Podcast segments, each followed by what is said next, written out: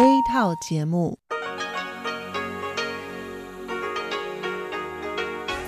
ที่นี่สถานีวิทยุเรดิโอไต้หวันอินเตอร์เนชันแนลกลับมาฟังขณะนี้ท่านกำลังอยู่กับรายการภาคภาษาไทยเรดิโอไต้หวันอินเตอร์เนชันแนลหรือ RTI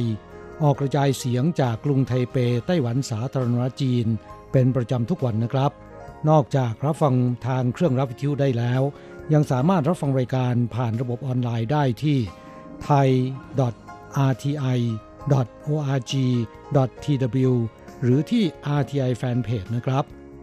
ขอเชิญติดตามรับฟังรายการของเราได้ตั้งแต่บัดนี้เป็นต้นไป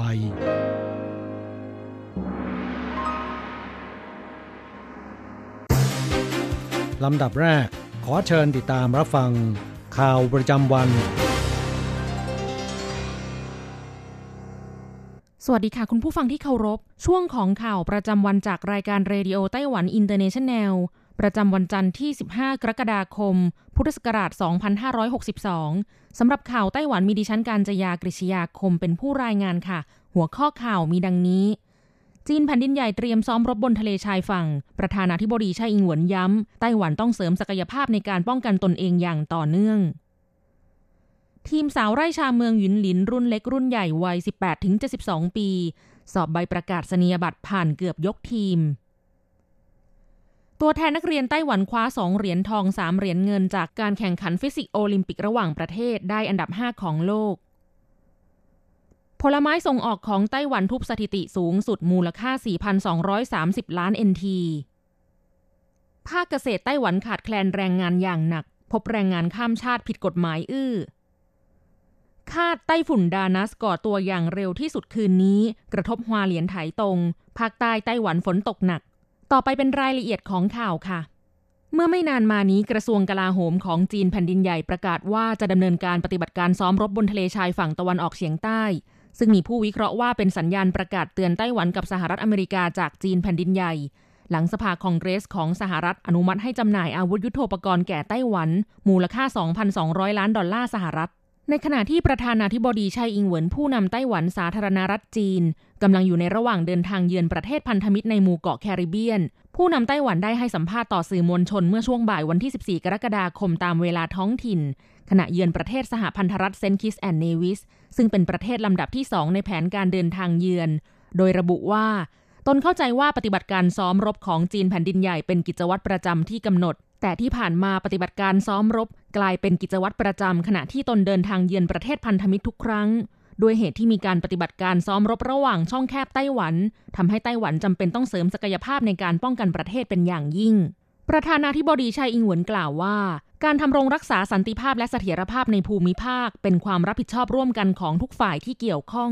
เราหวังว่าจีนแผ่นดินใหญ่ซึ่งเป็นประเทศขนาดใหญ่จะทำหน้าที่ทำรงรักษาสันติภาพและเสถียรภาพในภูมิภาคอย่างจริงจัง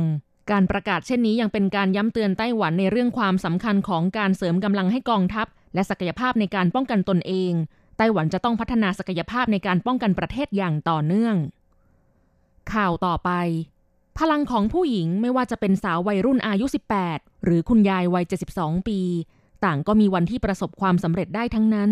ที่หมู่บ้านกุ้ยหลินตำบลกู่เคิงเมืองหยุนหลินมีกลุ่มสาวไร่ชา16คนสมาชิกทั้งหมดล้วนเป็นสตรี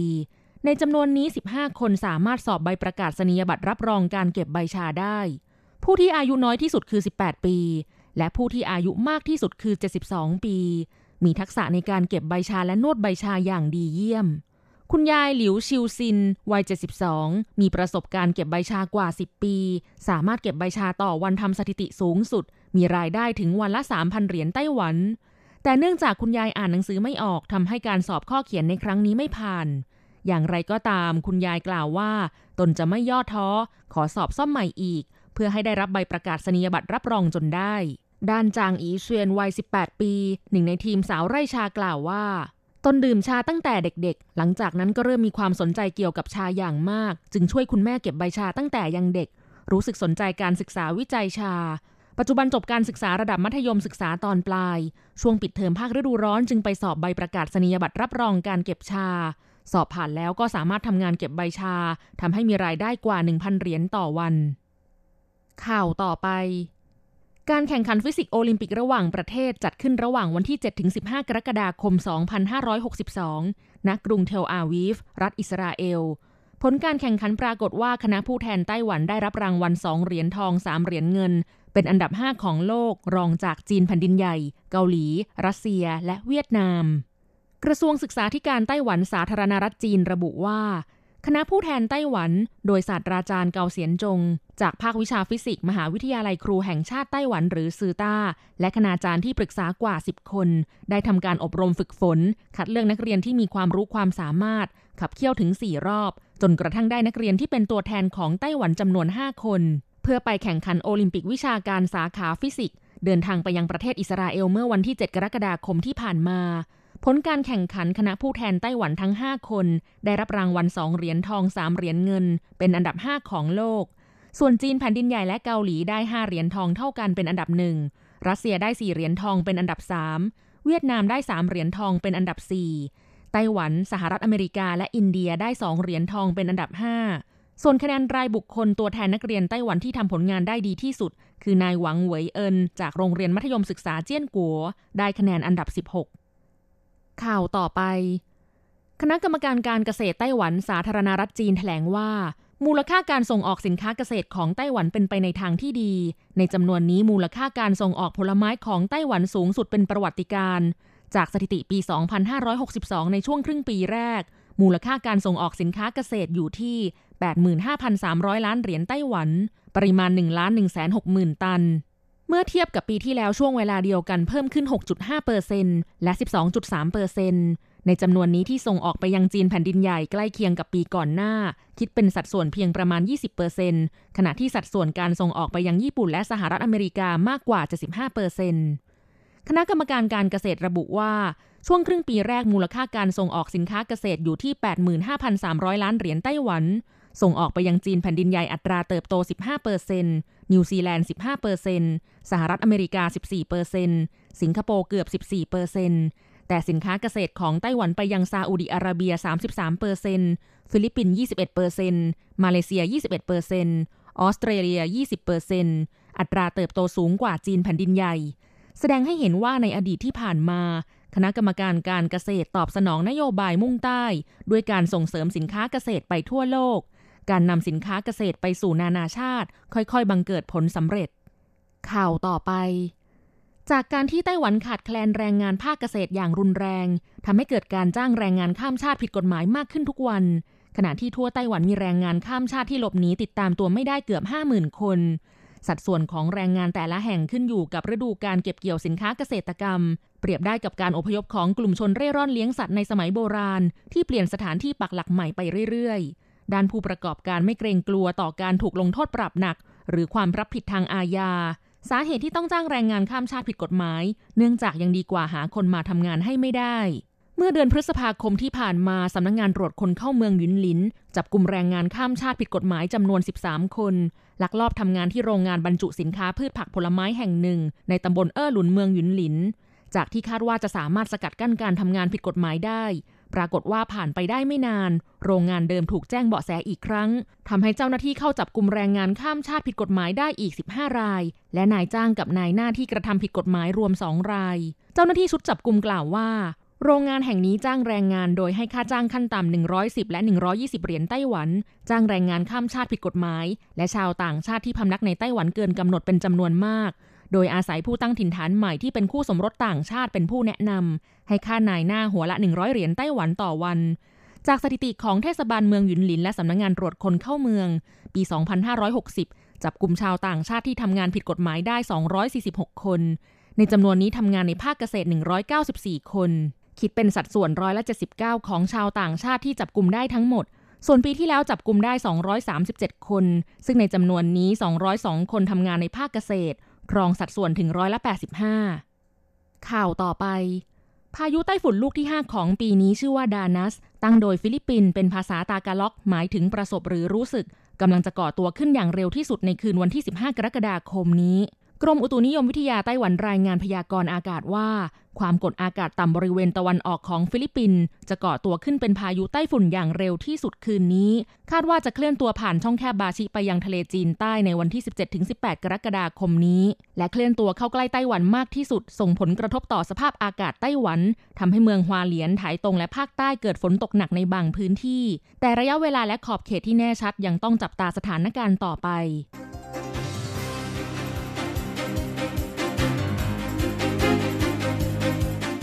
คุณผู้ฟังครับต่อไปเป็นข่าวต่างประเทศและข่าวประเทศไทยรายงานโดยผมแสงชัยกิตติภูมิวงศ์หัวข้อข่าวที่สำคัญมีดังนี้อเมริกาจะยกเลิกการห้ามขายผลิตภัณฑ์ให้ฮวาเว่ย Boeing 737 Max ยังมีปัญหาคงต้องห้ามบินจนถึงปีหน้าแผ่นดินไหวรุนแรงหมู่เกาะโมลุกะอินโดนีเซียมีผู้เสียชีวิตอย่างน้อย1คนเศรษฐกิจจีนแผ่นดินใหญ่ชะลอตัวในภาวะสงครามการค้ากับสหรัฐบุกจับผู้ลักลอบเข้าเมืองในสัปดาห์ที่ผ่านมาอินเดียระงับกระทันหันการส่งยานไปดวงจันทร์อิหร่านตั้งเงื่อนไขการเจรจากับสหรัฐเอกชนของไทยคัดค้านการขึ้นค่าแรงต่อไปเป็นรายละเอียดของข่าวครับสำนักข่าวรอยเตอร์รายงานอ้างแหล่งข่าวเจ้าหน้าที่อาวุโสของสหรัฐระบุว่าสหรัฐอาจจะอนุญาตให้บริษัทของตนขายผลิตภัณฑ์ให้แก่ฮวาเว่ยได้เป็นการสะท้อนมาตรการผ่อนคลายต่อฮวาเว่ยของประธานาธิบดีโดนัลด์ทรัมป์มีผลเร็วขึ้นที่ผ่านมานั้นฮวาเว่ยยักษ์ใหญ่ด้านไอทีของจีนแผ่นดินใหญ่ซึ่งเป็นผู้ผลิตอุปกรณ์โทรคมนาคมรายใหญ่ที่สุดของโลกถูกกระทรวงพาณิชย์ของสหรัฐสั่งแบนห้ามผู้ประกอบการของตนขายเทคโนโลยีและผลิตภัณฑ์ตั้งแต่เดือนพฤษภาคมยกเว้นได้รับอนุญาตอย่างไรก็ตามหลังจากที่ประธานาธิบดีโดนัลด์ทรัมป์ของสหรัฐพบกับสีจิ้นผิงผู้นำของจีนแผ่นดินใหญ่เมื่อปลายเดือนที่แล้วประธานาธิบดีทรัมป์ได้ประกาศจะอนุญาตให้บริษัทของสหรัฐค้าขายกับฮวาเว่ยได้ต่อไปและวิลเบอร์ลอสรัฐมนตรีกระทรวงพาณิชย์ของสหรัฐได้แถลงเช่นกันจะอนุญาตภายใต้หลักการไม่กระทบต่อความมั่นคงของสหรัฐการกลับท่าทีของประธานาธิบดีทรัมป์เป็นสิ่งบ่งชี้ผู้ประกอบการแผ่นชิปทำการล็อบบี้ประสบความสำเร็จและแรงกดดันทางการเมืองจากจีนแผ่นดินใหญ่ทำให้สหรัฐยอมผ่อนคลายมาตรการที่ดำเนินต่อบริษัทฮวาเว่ยข้อต่อไปครับ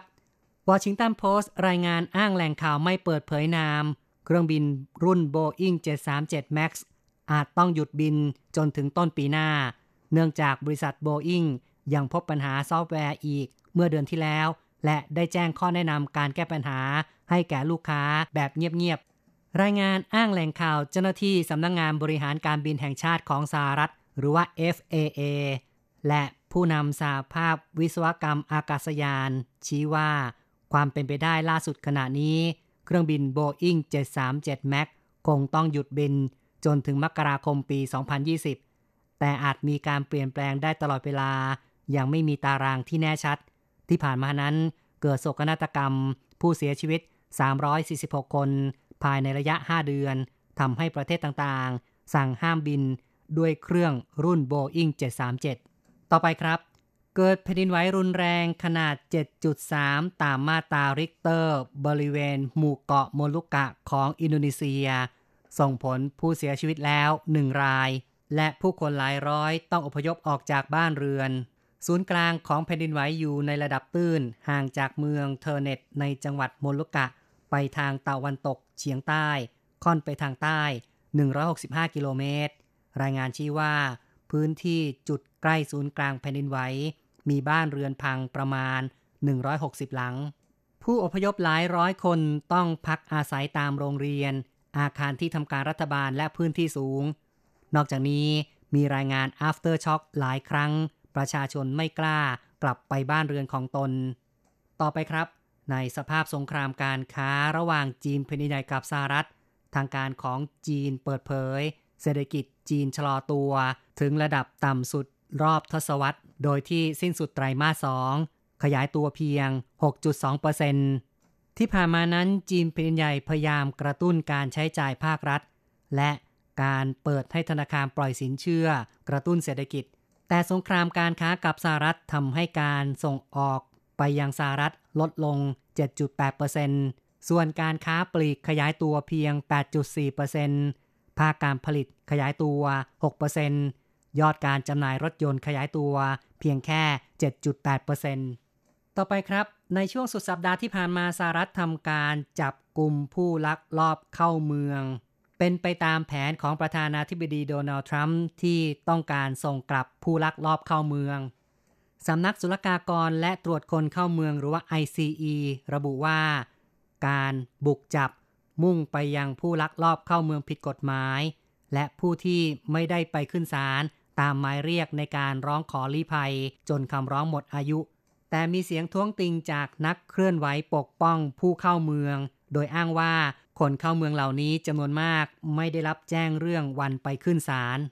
ข้อต่อไปครับอินเดียระงับภารกิจกระทันหันในการส่งยานไปดวงจันทร์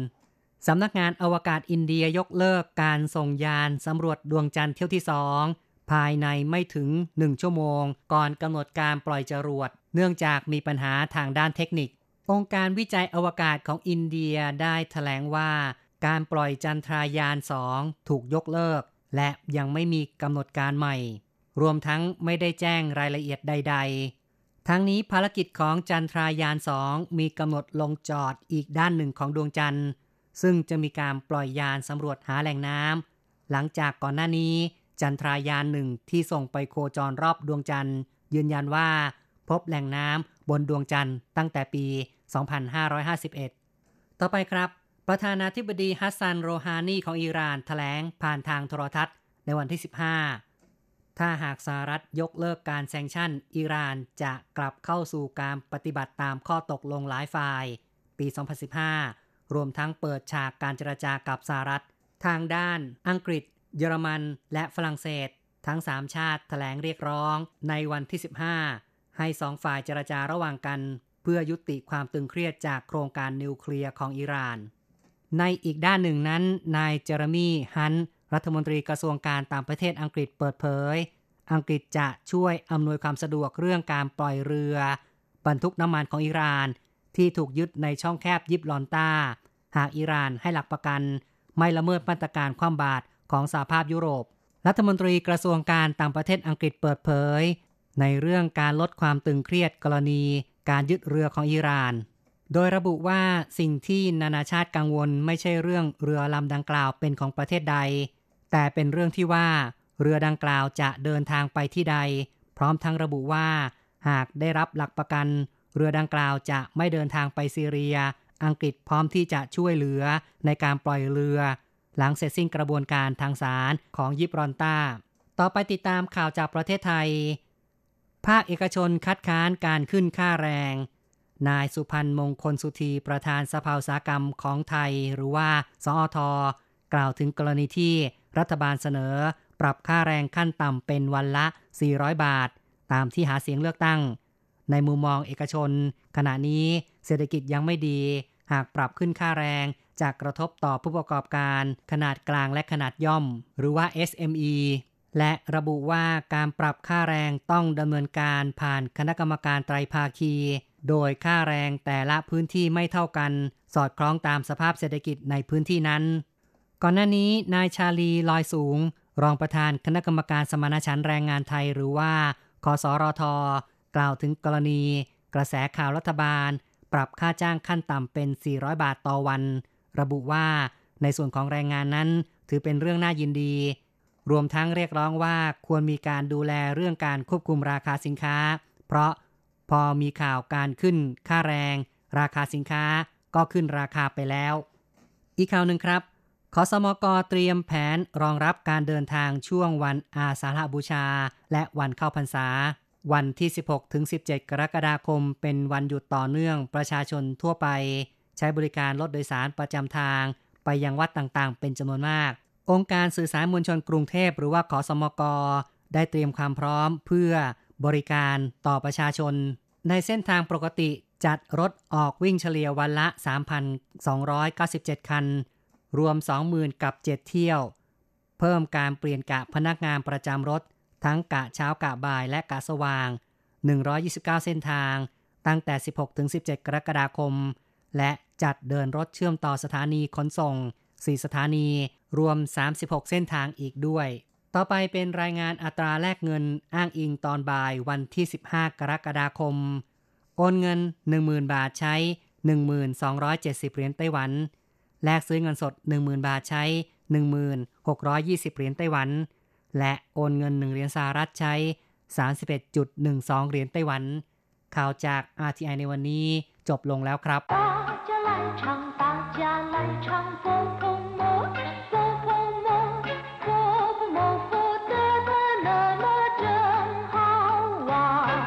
สวัสดีครับเพื่อนผู้ฟังพบกันในวันนี้เราจะมาเรียนวิทยาลัยภาษาจีนทางอากาศภาคเรียนที่2บทที่13ของแบบเรียนชั้นต้นบทที่13เต้าเขยได้ทั้งนั้นหรือได้ทั้งหมดในบทนี้เราจะมาเรียนคำสนทนาในภาษาจีนกลางที่เกี่ยวกับการตามใจผู้อื่นอย่างเช่นไปรับประทานอาหารกับคนอื่นเวลาที่สั่งอาหารคนอื่นถามว่าเราต้องการรับประทานอาหารประเภทไหนประเภทนี้ดีไหมหรือรสชาติอย่างนี้ดีหรือไม่เมื่อเราไม่มีความเห็นหรือสิ่งที่เขาพูดออกมาเราสามารถที่จะทานได้ทั้งนั้นหรือพูดง่ายๆก็คือตามใจผู้อื่นนะครับควรจะพูดว่าอย่างไรในบทนี้เราก็จะมาเรียนรู้กันนะครับ第十三课都可以一课文你想吃什么什么东西好吃我就吃什么这个好吗都可以你给我什么我就吃什么第十三课都可以บทที่13ได้ทั้งนั้นคำว่า都可以มีความหมายว่าได้ทั้งนั้นได้ทั้งหมดหรืออะไรก็ได้อย่างเช่นคนอื่นถามความเห็นจากเราหลายๆอย่างเรายอมรับได้หรือไม่มีความเห็นก็จะบอกว่าอะไรก็ได้หรือได้ทั้งนั้นในภาษาจีนพูดว่าเต้าเขยเฉพาะคำว่าเต้าคำเดียวเนี่ยเป็นศัพท์วิเศษนะครับมีความหมายว่ารวมทั้งหมดอย่างเช่น我们全家都到泰国旅游พวกเราทุกคนในครอบครัวต่างก็ไปท่องเที่ยวที่เมืองไทยเต้าชื่อแปลว่าใช่ทั้งหมดโต้เห่าแปลว่าดีทั้งหมดโต้ปู้เห่าแปลว่าไม่ดีทั้งหมดโต้เพี้ยวเลี่ยงสวยทั้งหมดโต้ตุ้ยถูกทั้งหมดโต้ชั่วผิดทั้งหมดส่วนคำว่าเขยีแปลว่าได้สามารถทำได้หรืออนุญาตอย่างเช่นวัวเขยีจั่วมาผมนั่งได้หรือไม่วัวเขยีข้านมาผมดูได้หรือไม่วัวเขยีชิมาผมทานได้หรือไม่ถ้าคำตอบคือได้จะพูดว่า可以แต่ถ้าไม่ได้ต้องพูดว่า不可以เมื่อนำคำว่า可以มารวมกับคำว่าเตากลายเป็นวลีใหม่มีความหมายว่าเห็นด้วยกับที่ถามมาทุกอย่างหรือยอมรับได้ทั้งหมดเอาละครับเรามาดูรายละเอียดของประโยคสนทนาในบทนี้你想吃什么คุณอยากทานอะไร你想แปลว่าคุณอยากจะชื่อแปลว่าทานแปลว่ากิน什么แปลว่าอะไรประโยคนี้แปลกันตรงๆเรียงตามความหมายของภาษาไทยเลยทีเดียวนะครับไม่มีผิดเพี้ยนแม้แต่น้อย你想吃什么คุณอยากจะทานอะไรซึ่งสามารถที่นำไปดัดแปลงสร้างเป็นประโยคอื่นอย่างเช่น你想做什么คุณอยากจะทำอะไร你想看什么คุณอยากจะดูอะไรหรือคุณอยากจะชมอะไร你想学什么คุณอยากจะเรียนอะไร什么东西好吃我就吃什么ของอะไรที่กินอร่อยผมก็จะกินอันนั้น什么东西好吃ของอะไรที่กินอร่อย什么东西แปลว่าของอะไร好吃แปลว่าอร่อย什么东西好吃ของอะไรที่กินอร่อย我就吃什么ผมก็จะกินอันนั้น我就ผมก็จะ吃什么กินอันนั้นหรือกินอย่างนั้น我就吃什么ผมก็จะกินอย่างนั้น这个好吗อันนี้ดีไหม这个อันนี้好吗ดีไหม这个好吗แปลว่าอันนี้ดีไหม都可以你给我什么我就吃什么ได้ทั้งนั้นหรืออะไรก็ได้ คุณให้ผมกินอะไรผมก็กินอันนั้นเต้าเคยแปลว่าได้ทั้งนั้นได้ทั้งหมดหรืออะไรก็ได้ยอมรับได้ทั้งนั้นพูดว่าเต้าเคยนี่เก๋ว什么คุณให้ผมอะไรนี่เก๋วแปลว่าคุณให้ผม什么แปลว่าอะไรนี่เก๋ว什么คุณให้ผมอะไร我就吃什么ผมก็กินอันนั้นหรือผมก็กินอย่างนั้น我就吃อธิบายไปแล้วแปลว่าผมก็กิน什么อะไรคุณให้ผมอะไรผมก็กินอะไรหรือคุณให้ผมอะไรผมก็กินอันนั้นครับคุณผู้ฟังหลังจากที่อธิบายความหมายของประโยคสนทนาในบทนี้ผ่านไปแล้วนะครับต่อไปขอให้เปิดไปที่หน้า56ของแบบเรียนเราจะไปเรียนรู้คำศัพท์ใหม่ๆในบทเรียนนี้ซึ่งมีเพียง2คำเท่านั้นนะครับศัพท์คำที่1决定แปลว่าตกลงหรือตกลงใจตัดสินใจก็ได้这问题还没决定ปัญหานี้ยังไม่ได้ทำการตกลงกัน我决定要购买那辆轿车ผมตัดสินใจจะซื้อรถเก๋งคันนั้น你决定了没有什么时候去旅游คุณตัดสินใจแล้วหรือยังจะไปท่องเที่ยวเมื่อไหร่我还没决定ผมยังไม่ได้ตัดสินใจ我已经决定了ผมตัดสินใจแล้วหรือผมตกลงแล้วก็ได้ศัพท์คำที่สองเหย่คงแปลว่ามีเวลาหรือว่ามีเวลาว่างคำว่าเหย่แปลว่ามีนะครับตรงข้ามกับคำว่าหูหรือเหมยที่แปลว่าไม่มีเช่นเหย่เฉียนแปลว่ามีเงินเหย่ชื่อแปลว่ามีอิทธิพลมีอำนาจมีบารมีเรียกว่าเหย่ชื่อเหย่土地มีที่ดิน有学问มีความรู้有经验มีประสบการณ์ส่วนคำว่าคงแปลว่าว่างปล่อยให้ว่างหรือว่าเจียดออกมาอย่างเช่น请把时间空出来ขอให้เจียดเวลาออกมา你有空吗คุณว่างไหมหรือคุณมีเวลาว่างไหมไม่คงไม่ว่างหรือไม่มีเวลา有空แปลว่าว่างหรือว่ามีเวลาว่าง我白天没空，晚上有空。กลางวันผมไม่ว่างว่างตอนกลางคืนแต่ถ้าเป็นคงไปหมายถึงที่ว่างตามหน้าหนังสือหรือว่าเอกสารเช่นในใบรับรองแพทย์เมื่อหมอเขียนอาการลงไปแล้วก็เซ็นชื่อกำกับแล้วเนี่ยมักจะขีดหรือว่าเขียนตามว่าอีช่าคงไปแปลว่าต่อไปนี้เป็นที่ว่างหมายถึงอาการของคนไข้มีเพียงแค่นั้นนับตั้งแต่ที่หมอเซ็นชื่อลงไปเป็นที่ว่างกันมือดีหรือว่าคนไข้ไปเขียนต่อเติมอีกนะครับคงเจียนแปลว่าช่องว่างเช่น这房子活动空间很大บ้านหลังนี้มีพื้นที่ออกกำลังกายกว้างมากครับผู้ฟังหลังจากที่เรียนคำศัพท์ของบทเรียนนี้ผ่านไปแล้วนะครับต่อไปขอให้เปิดไปที่หน้า57ของแบบเรียนเราจะไปทำแบบฝึกหัดพร้อมๆกับคุณครู3练习你要去哪儿旅行还没决定哪儿好玩我就去哪儿什么时候去呢什么时候有空我就什么时候去你要去哪儿旅行คุณจะไปท่องเที่ยวที่ไหน你要去คุณจะไป哪儿แปลว่าที่ไหน旅行ท่องเที่ยว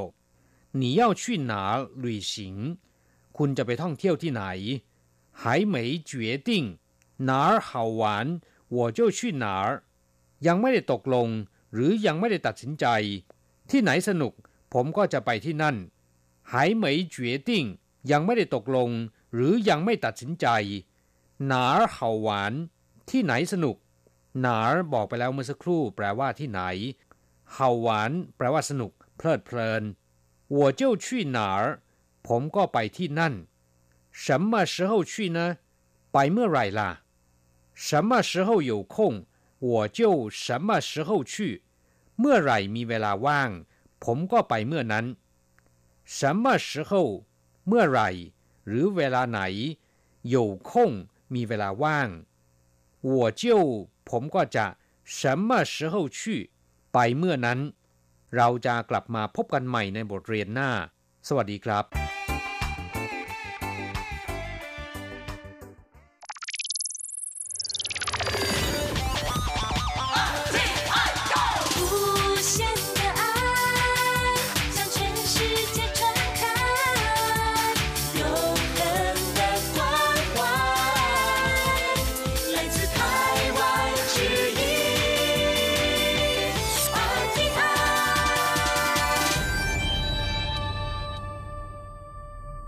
ครับคุณครับขณะนี้คุณกำลังติดตามรับฟังรายการภาคภาษาไทยจากสถานีวิทยุ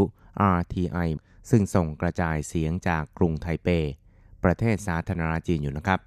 และต่อไปนั้นก็ขอเชิญคุณผู้ฟังติดตามรับฟังรายการกระแสประชาธิปไตย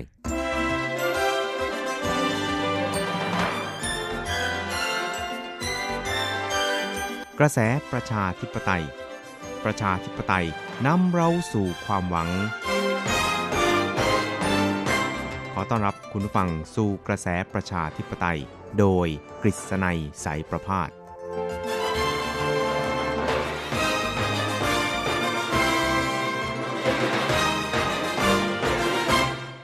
ัสดีครับคุณผู้ฟังที่รักและเคารพทุกท่านครับผมกฤษณัยสายประภาสก็กลับมาพบกับคุณผู้ฟังอีกครั้งหนึ่งครับในช่วงเวลาของกระแสประชาธิปไตยนะครับซึ่งก็จะพบกับคุณผู้ฟังเป็นประจำทุกสัปดาห์ครับในค่ำวันจันทร์แล้วก็เช้าวันอังคาร3ครั้งด้วยกันนะครับก็จะนำเอาเรื่องราวความเคลื่อนไหวที่น่าสนใจทางด้านการเมืองในไต้หวันในช่วงที่ผ่านมาเล่าสู่ให้กับคุณผู้ฟังได้รับฟังกันครับครับสัปดาห์ที่ผ่านมานะครับข่าวคราวที่ถูกจับตามองกันเป็นพิเศษนั้นก็เห็นจะได้แก่การเริ่มเดินทางเยือนพันธมิตรของท่านประธานาธิบดีไช่อิงเหวินนะครับซึ่งก็ถือว่าเป็นการเยือนต่างประเทศหรือว่าเยือนพันธมิตรเป็นครั้งที่7ตั้งแต่ที่ท่านประธานาธิบดีไช่อิงเหวินนั้นขึ้นดำรงตำแหน่งผู้นำไต้หวันในปี 2559 เป็นต้นมานะครับครับซึ่งก็กล่าวได้ว่าเป็นไปเพื่อการกระชับความสัมพันธ์อันดีระหว่างกันแล้วก็ความร่วมมือที่มีอย่างแน่นแฟ้นกับบรรดาประเทศพันธมิตรนะครับซึ่งในการเยือนพันธมิตรของท่านประธานาธิบดีไช่อิงเหวินในคราวนี้นะครับก็เริ่มออกเดินทางตั้งแต่เมื่อวันที่11 กรกฎาคมที่ผ่านมานะครับแล้วก็จะไปเสร็จสิ้นลงในวันที่22 กรกฎาคมซึ่งก็คือจะเดินทางกลับถึงไต้หวันในวันที่22นะครับรวมเวลาถึง12 วันเต็มๆทีเดียวครับซึ่งก็เรียกได้ว่าเป็นการเยือนแบบข้ามทวีปเลยทีเดียวนะครับเพราะว่าประเทศที่ท่านประธานาธิบดีไช่อิงเหวินจะเยือนนั้นก็อยู่ในแถบทะเลแคริบเบียนนะครับรวมทั้งหมดเนี่ย4 ประเทศด้วยกันนะครับได้แก่ประเทศเฮติประเทศเซนต์คริสแอนด์เนวิสนะครับแล้วก็เซนต์ลูเซียตลอดไปจนถึงเซนต์วินเซนต์นะครับซึ่งก็เป็นการเยือนที่ตั้งชื่อว่าเป็นการเยือนเพื่อเสรีภาพประชาธิปไตยแบบยั่งยืนนั่นเองครับครับทั้งนี้นะครับในการออกเดินทางของท่านประธานาธิบดีไช่อิงเหวินนั้นท่านก็ได้ย้ำนะครับในการเยือนต่างประเทศในคราวนี้นะครับว่ามีคุณค่าแล้วก็ต้องการที่จะถ่ายทอดคุณค่าของไต้หวันให้ชาวโลกได้รับรู้เนี่ยอยู่3ประการด้วยกันนะครับซึ่งท่านประธานาธิบดีไช่นั้นก็บอกว่าครั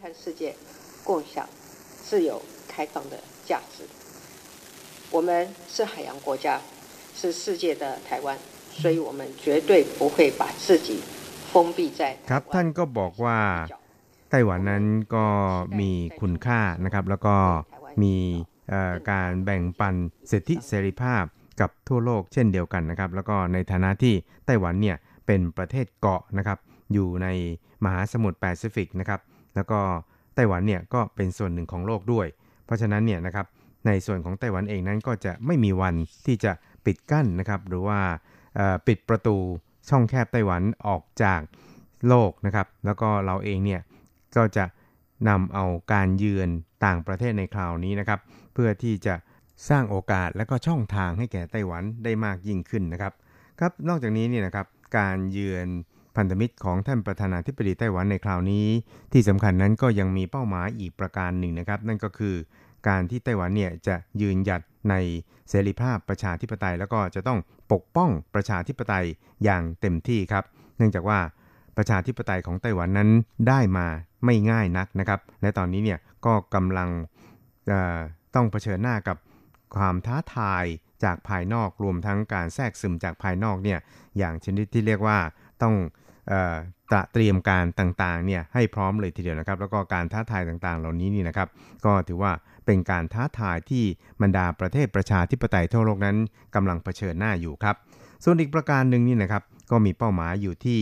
การที่ไต้หวันนี่นะครับจะอาศัยการพัฒนาประชาธิปไตยเนี่ยนะครับอย่างยั่งยืนเนี่ยเป็นเป้าหมายของตนเองครับแล้วก็ผลักดันความร่วมมือระหว่างประเทศในลักษณะที่บนหลักการต่างตอบแทนครับโดยท่านประธานาธิบดีไช่นะครับก็ได้บอกอีกนะครับบอกว่ามิตรประเทศของไต้หวันนั้นก็เป็นประเทศที่ประกอบ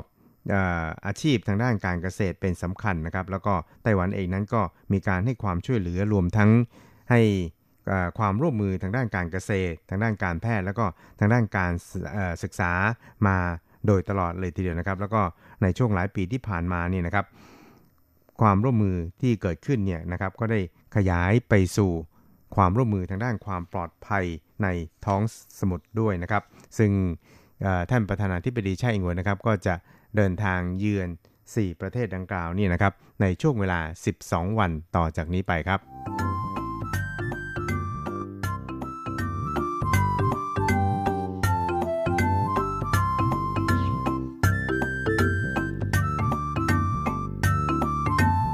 ครับอีกเรื่องครับเราไปดูกันที่เรื่องราวเกี่ยวกับการจำหน่ายอาวุธให้แก่ไต้หวันของสหรัฐนะครับซึ่งก็ปรากฏว่าเป็นการอนุมัติการจำหน่ายอาวุธให้แก่ไต้หวันเนี่ยนะครับของสหรัฐเนี่ยเป็นครั้งที่4นะครับในรอบ3ปีที่ผ่านมาครับแล้วก็เป็นครั้งที่4นับตั้งแต่ที่ประธานาธิบดีโดนัลด์ทรัมป์แห่งสหรัฐเนี่ยได้ขึ้นดำรงตำแหน่งผู้นำของสหรัฐเป็นต้นมาครับครับทั้งนี้นะครับองค์กรความร่วมมือด้านความมั่นคงกลาโหมหรือเรียกชื่อเป็นภาษาอังกฤษว่า Defense Security Cooperation Agency นะครับมีชื่อย่อว่า DSCA ของสหรัฐนั้นได้ประกาศนะครับเมื่อสัปดาห์ที่ผ่านมาว่ากระทรวงการต่างประเทศสหรัฐนะครับได้ให้ความเห็นชอบต่อแผนการจำหน่ายอาวุธยุทโธปกรณ์ให้แก่ไต้หวันระลอกใหม่แล้วนะครับซึ่งประกอบไปด้วยรถถังพิฆาต M1A2T นะครับอัลบันนะครับจำนวน108คันแล้วก็อุปกรณ์ที่เกี่ยวข้องอีกมูลค่า 2,000 ล้านเหรียญสหรัฐนะครับซึ่งบางข่าวก็บอกว่า 2,200 ล้านเหรียญสหรัฐนะครับบางข่าวก็บอกว่า 2,700 ล้านเหรียญก็แล้วแต่ว่าจะคำนวณอย่างไรนะครับก็อาจจะรวมในส่วนของประเภทที่จะจำหน่ายให้แก่ไต้หวันเนี่ยนะครับที่ไม่ได้ระบุอยู่ในรายการของ DSCA ก็เป็นไปได้ครับเพราะฉะนั้นเนี่ยนะครับมูลค่าการ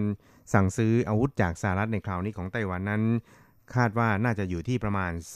2,700 ล้านเหรียญสหรัฐครับครับนอกจากรถถังพิฆาต M1A2T แล้วนี่นะครับก็ยังมีขีปนาวุธที่เรียกว่า Stinger อีกนะครับก็คือFIM-92 Stinger จำนวน250ลูกครับรวมทั้งอุปกรณ์ข้างเคียงนะครับ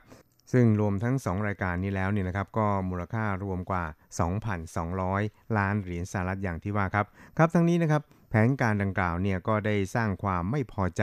ให้กับทางการปักกิ่งไม่น้อยเหมือนกันนะครับโดยกระทรวงการต่างประเทศของจีนแผ่นดินใหญ่เนี่ยก็ได้ออกแถลงการนะครับแล้วก็ได้เปิดแถลงข่าวเรียกร้องให้สหรัฐนั้นต้องยกเลิกแผนการจำหน่ายอาวุธให้แก่ไต้หวันดังกล่าวโดยทันทีนะครับมิฉะนั้นแล้วเนี่ยก็จะส่งผลกระทบต่อความสัมพันธ์ระหว่างสหรัฐกับจีนแผ่นดินใหญ่ครับโดยเฉพาะอย่างยิ่งในช่วงที่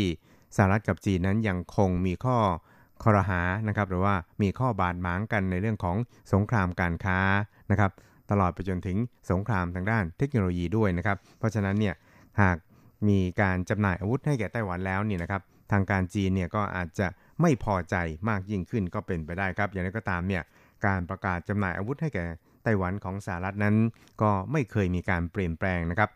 ครับ DSCA นั้นบอกว่าแผนการจำหน่ายอาวุธยุทโธปกรณ์ให้ไต้หวันในคราวนี้นะครับจะเป็นการเสริมเขี้ยวเล็บและพัฒนาความทันสมัยให้แก่กองทัพของไต้หวันนะครับนอกจากนี้ก็ยังจะช่วยเสริมสร้างสมรรถนะในการป้องกันตนเองและรักษาเสถียรภาพด้านการเมืองตลอดจนสร้างสมดุลทางการทหารรวมทั้งความก้าวหน้าทางเศรษฐกิจของภูมิภาคขณะเดียวกันเนี่ย ก็ยังเป็นผลดีและสอดคล้องกับผลประโยชน์ทางเศรษฐกิจและความมั่นคงแห่งชาติของสหรัฐด้วยครับ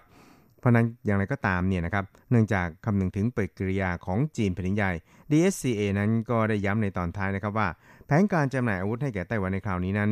ไม่ทำให้สมดุลทางด้านการทหารในภูมิภาคนี้นั้นเกิดการเปลี่ยนแปลงขึ้น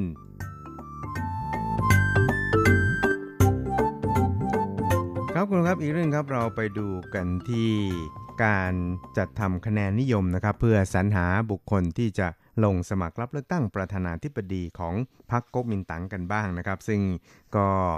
ดำเนินมาตั้งแต่วันที่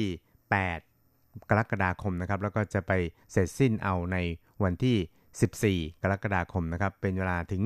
1สัปดาห์เต็มๆเลยทีเดียวนะครับเพราะฉะนั้นเนี่ยในช่วงนี้นะครับบรรดาผู้ที่ต้องการจะเป็นตัวแทนของพรรคก๊กมินตั๋งนั้นก็ออกคลิปวิดีโอนะครับหรือว่าเป็นสปอตโฆษณาตลอดไปจนถึงการตั้งคัทเอาท์หรือว่ามีการติดแผ่นป้ายโฆษณาประชาสัมพันธ์หาเสียงตามรถเมล์ต่างๆนะครับหรือว่าตามที่ต่างๆเนี่ยซึ่งก็จะพบเห็นกันอย่างดาดดื่นเลยทีเดียวนะครับแล้วก็ตามเนี่ยนะครับก็มีรายงานข่าวระบุนะครับบอกว่าการจัดทำคะแนนนิยมของพรรคก๊กมินตั๋งในคราวนี้นั้นรู้สึกว่าจะมีความลับลั่วไหลสู่ภายนอกนะครับซึ่งก็หมายความว่าในแต่ละวันนั้นสื่อมวลชนในไต้หวันเนี่ยก็จะได้รับข้อมูลข่าวสารว่าวันนั้นวันนี้เนี่ยนะครับคะแนนนิยมของแต่ละคนนั้นเป็นอย่างไรอะไรบ้างเนี่ยนะครับซึ่งก็เรียกได้ว่าการเผยแพร่ผลการสำรวจในแต่ละวันเนี่ยมันก็อาจจะส่งผลกระทบต่อผลการสำรวจคะแนนนิยมที่แท้จริงก็เป็นไปได้เหมือนกันนะครับเพราะว่าบางทีคนที่ได้ยินว่าประชาชนใหญ่สนับสนุนคนนี้เนี่ยเราจะไปสนับสนุนอีกคนนึงได้ไงอะไรอย่างเงี้ยนะครับก็เลยมีการเปลี่ยนการตัดสินใจในทำนองนี้นะครับแต่อย่างไรก็ตามเนี่ยในเรื่องนี้นั้นทางพรรคก๊กมินตั๋งนี่ก็บอกว่าเป็นเรื่องไร้สาระนะครับแล้วก็ไม่มีมูลความจริงแต่อย่างใดครับครับทั้งนี้นะครับนายเจียงซั่วผิงนะครับในฐานะกรรมการบริหารของพรรคก๊กมินตั๋งนั้นก็ได้นำเอาบันทึกนะครับเกี่ยวกับการจับตานะครับหรือว่าการติดตามการสำรวจคะแนนนิยมนะครับมาเป็นหลักฐานนะครับแล้วก็ตั้งข้อสังเกตนะครับว่าตอนนี้เนี่ยข้อมูลเกี่ยวกับการลงสำรวจคะแนนนิยมเนี่ยมันรั่วไหลออกไปหรือเปล่านะครับซึ่งในส่วนนี้นั้นนายโอหยางหลงนะครับในฐานะโฆษกพรรคก๊กมินตั๋งก็บอกว่าอันนี้เนี่ยเป็นเรื่องไร้สาระนะครับเพราะว่าผลการสำรวจคะแนนนิยมเนี่ยนะครับในแต่ละวันเนี่ยเราก็จะมีการปิดผนึกอย่างดีนะครับไม่มีใครรู้หรอกว่าผลการสำรวจในแต่ละวันนั้นเป็นอย่างไรกันแน่นะครับครับทั้งนี้นะครับการสำรวจคะแนนนิยมของพรรคก๊กมินตั๋งในคราวนี้นะครับก็เริ่มในช่วงตอนค่ำนะครับของวันที่8ถึง14กรกฎาคมนะครับก็คือตั้งแต่ 18:30 น.ถึง4 ทุ่มนะครับรวมทั้งหมดเนี่ย10วันเต็มๆนะครับก็ปรากฏว่าในช่วงที่ผ่านมานะครับมีสื่อหลายสื่อทีเดียวที่นำเอาผลการสำรวจคะแนนนิยมเนี่ยมารายงานข่าวนะครับก็ทำให้เป็นที่น่าวิตกกังวลของบรรดากรรมการบริหารของพรรคนะครับก็เลยหยิบยกเรื่องนี้เนี่ยเข้ามา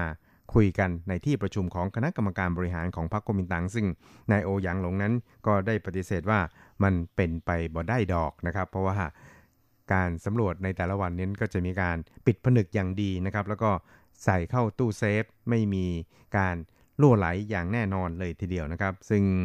ก็คิดว่าในส่วนนี้เนี่ยเป็นเพียงแค่ข่าวลือเพื่อที่จะdiscredit ของพรรคก๊กมินตั๋งแล้วก็ discredit การจัดทำคะแนนนิยมของพรรคก๊กมินตั๋งว่ามีความไม่ยุติธรรมอะไรทำนองนี้นะครับ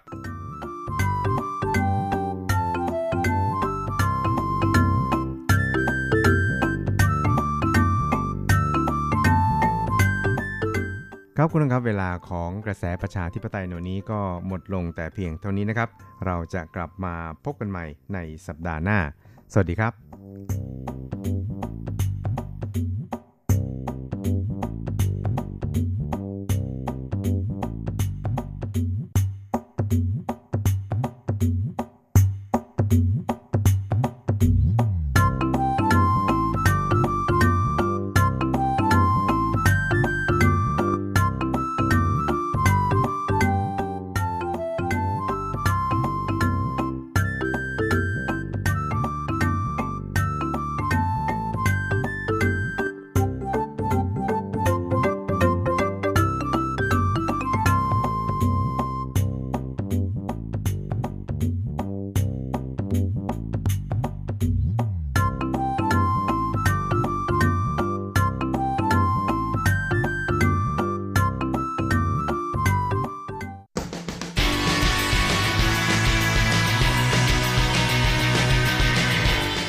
มองปัจจุบัน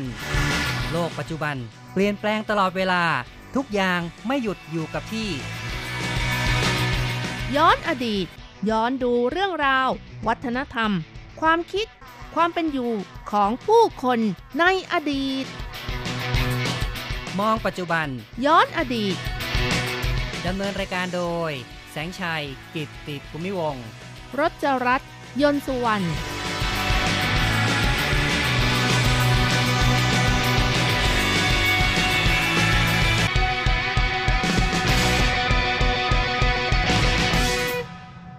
คุณผู้ฟังที่รักครับพบกันอีกแล้วในมองปัจจุบันย้อนอดีตนะครับในครั้งนี้เราจะมองเรื่องกระดาษเงินกระดาษทองกันนะครับซึ่งก็ในช่วงที่ผ่านมานี้ก็มีข่าวที่น่าสนใจอันนึงเกี่ยวกับเรื่องของกระดาษเงินกระดาษทองที่นครไถหนันนะครับมีการเปิดเตาเผากระดาษเงินกระดาษทองโดยเฉพาะเป็นเตาแรกของไต้หวันเลยนะครับค่ะเป็นเตาแรกที่อนุรักษ์สิ่งแวดล้อมซะด้วยนะคะโดยตั้งชื่อว่าจิ้งเหวียนหมั่นนะคะครับจิ้งก็คือสะอาดเหวียนหมั่นก็คือ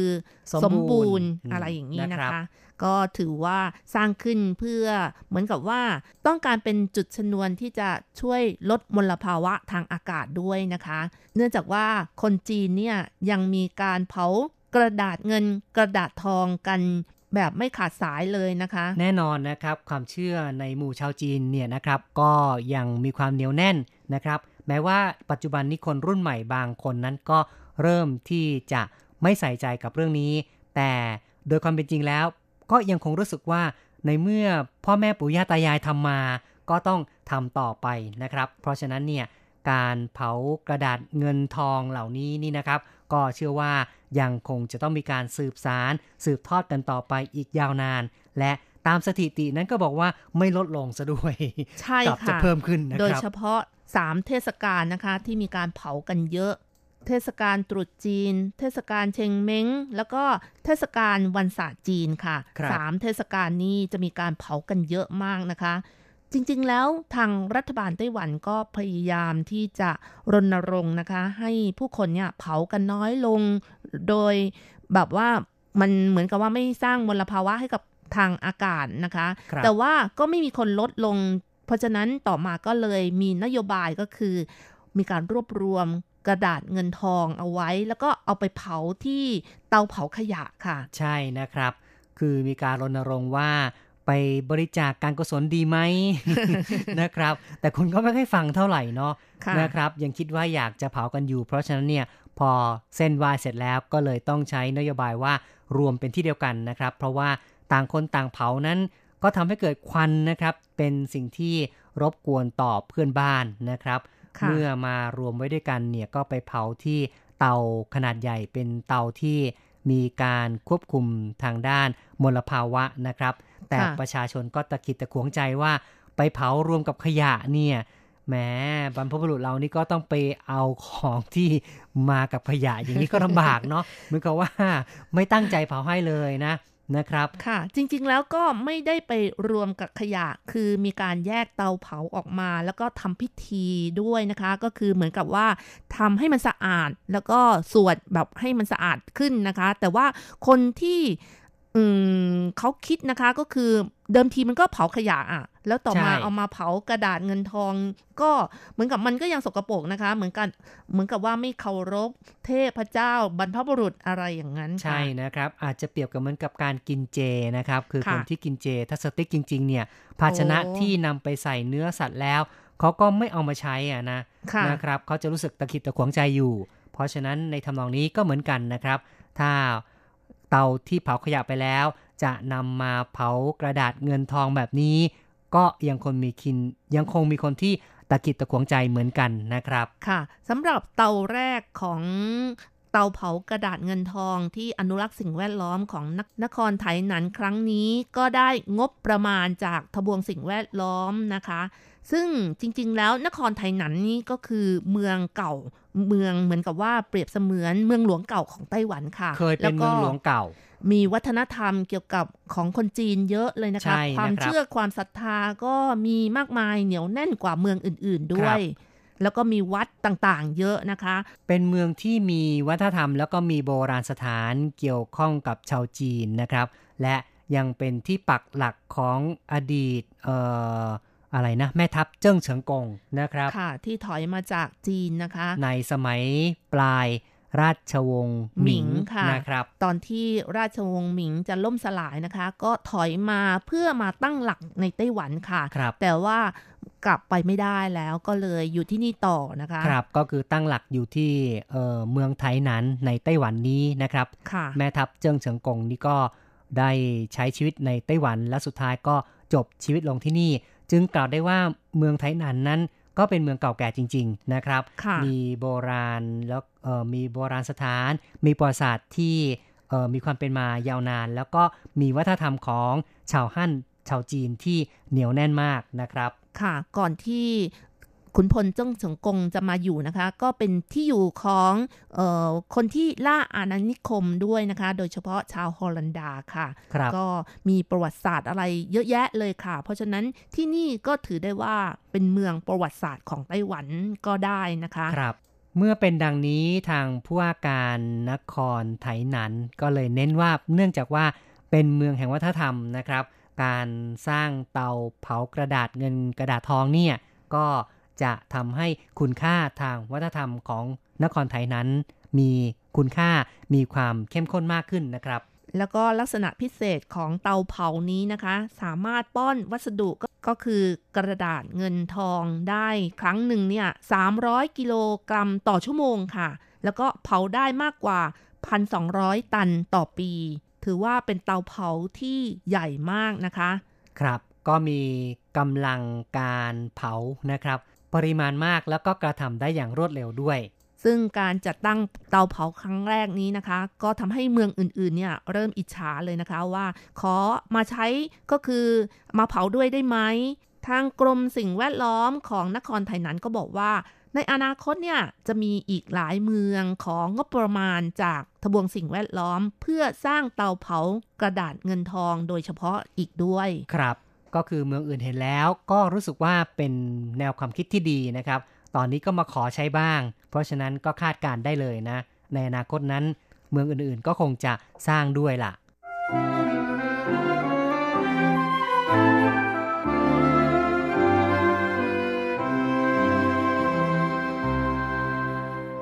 คุณผู้ฟังครับต่อไปเราฟังเรื่องราวย้อนอดีตความเป็นมาของ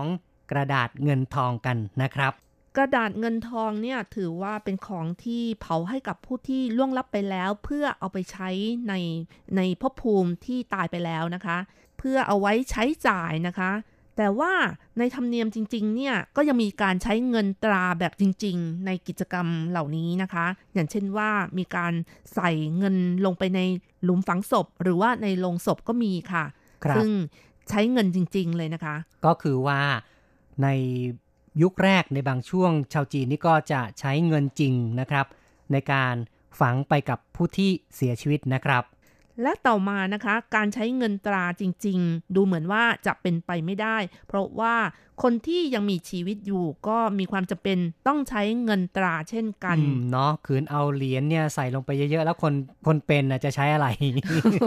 นะครับหรือว่าคนเป็นเนี่ยไปขุดเอามาใช้ก็ได้ นั่นน่ะสิอาจจะมีการทำลายหลุมเพื่อที่จะขโมยกันด้วยนะครับค่ะก็ต่อมาก็เลยมีการใช้เงินสมมุติแทนเงินตราจริงๆดังที่ชาวจีนใช้ก็คือการเผา